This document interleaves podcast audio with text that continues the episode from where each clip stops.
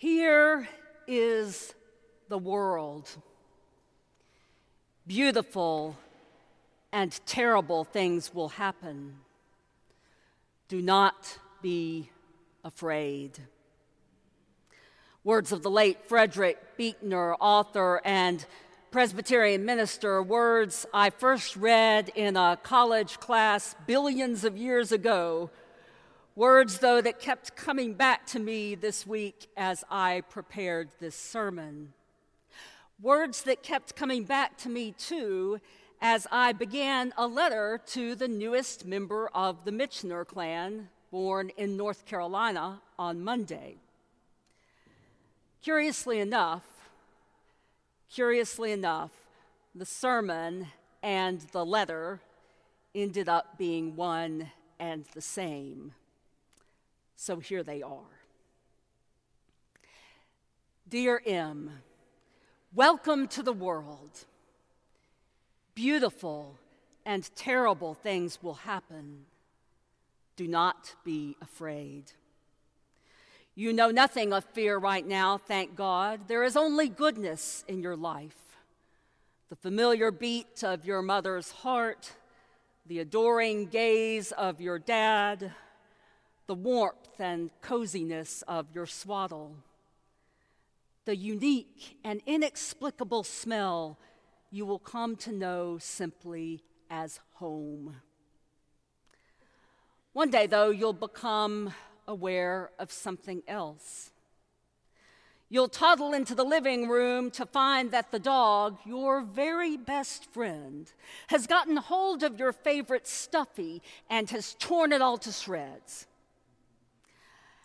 At the ballpark, where you've experienced only high fives and dripping popsicles and entire innings in the outfield spent admiring a bed of ants one day at this very same ballpark when you trip and fall on your way to second base. Instead of helping you up and telling you everything's all right, someone will shout at you. Someone will shout at you, wondering how you could be so clumsy. And that's just for starters, Em. As you grow older and become aware of the world around you and learn to empathize with other people's suffering and begin to feel, feel your own losses more and more acutely, the pain of life will sometimes take your breath away. How can this be? How is it that things can go so wrong? How can a world that contains such joy and beauty and goodness also hold within it unspeakable sadness and suffering and evil? People have been asking these kinds of questions since the beginning of time, and as far as I can tell, no one's really ever answered them satisfactorily. This is not for lack of trying.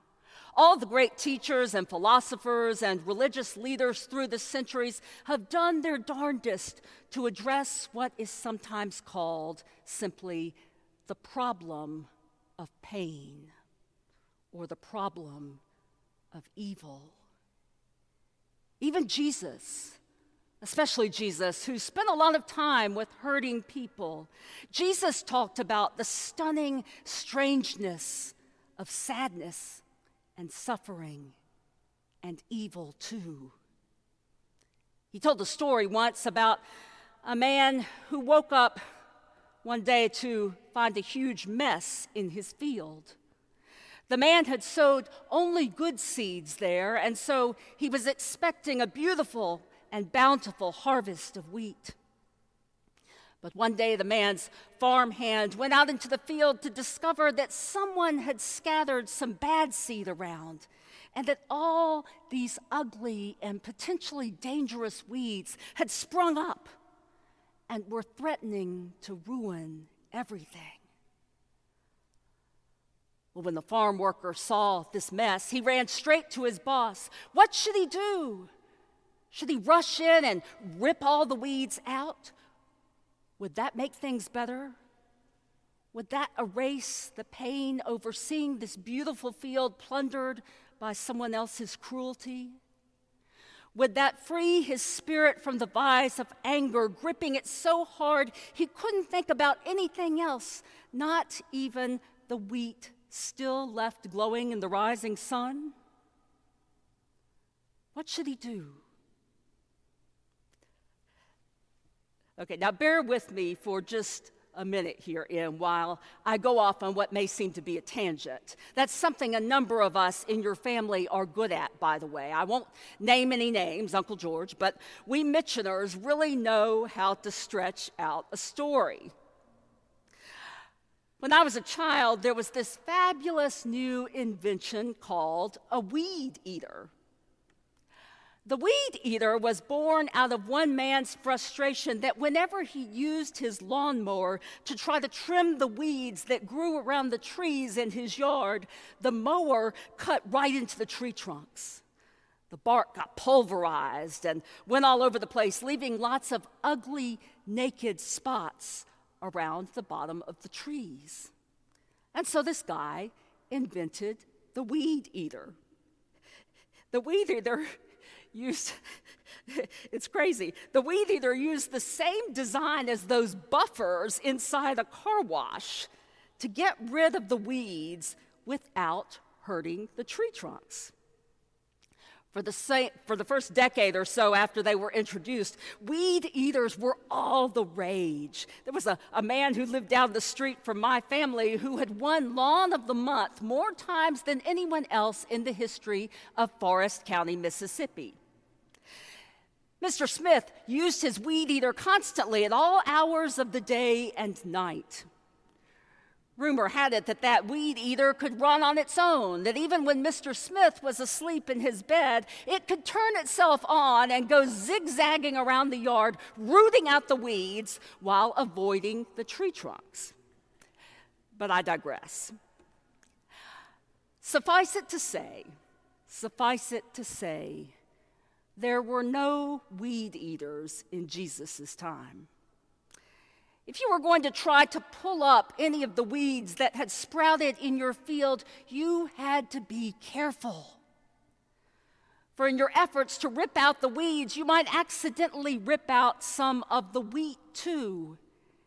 And then your grandmother couldn't use the wheat to make her delicious yeast rolls. Which is why I guess. The farm worker in Jesus' story wants to just tear all those hateful weeds to smithereens. When the farm worker in Jesus' story wants to just tear all those hateful weeds to smithereens, the owner of the field tells him, wait a second, leave things be for a while. Leave things be for a while. Take a good deep breath and see what happens. Well, it's a, it's a weird story, huh? Most people aren't sure what to make of it, even though Jesus or someone who came after him tries to explain. I don't know about this story either. But I do know this, Em. I do know this. There was once a house that I used to pass by every day on my way to and from work. This house was infamous for having a yard that was a complete disaster. Sure, there were a few scraggly rose bushes and some hydrangeas and azaleas tucked over into a corner, but these were almost completely obscured by the ridiculous number of wildflowers and volunteer plants that had sprung up and taken over every other inch of that lawn.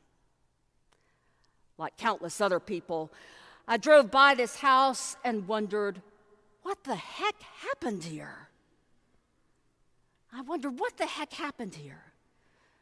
Until one day, one day when I found myself up to my neck in weeds.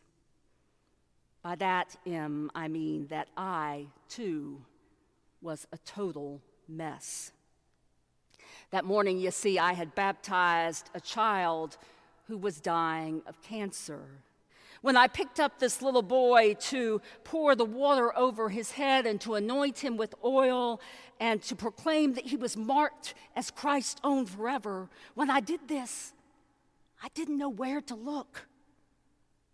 I didn't know whether to look at the angry red surgical stitches where his golden curls should have been, or at the faces of his parents that radiated this overwhelmingly gorgeous rush of love I've honestly only seen a few times in my entire life. I didn't know where to look. It was hard to drive home after that, but I did.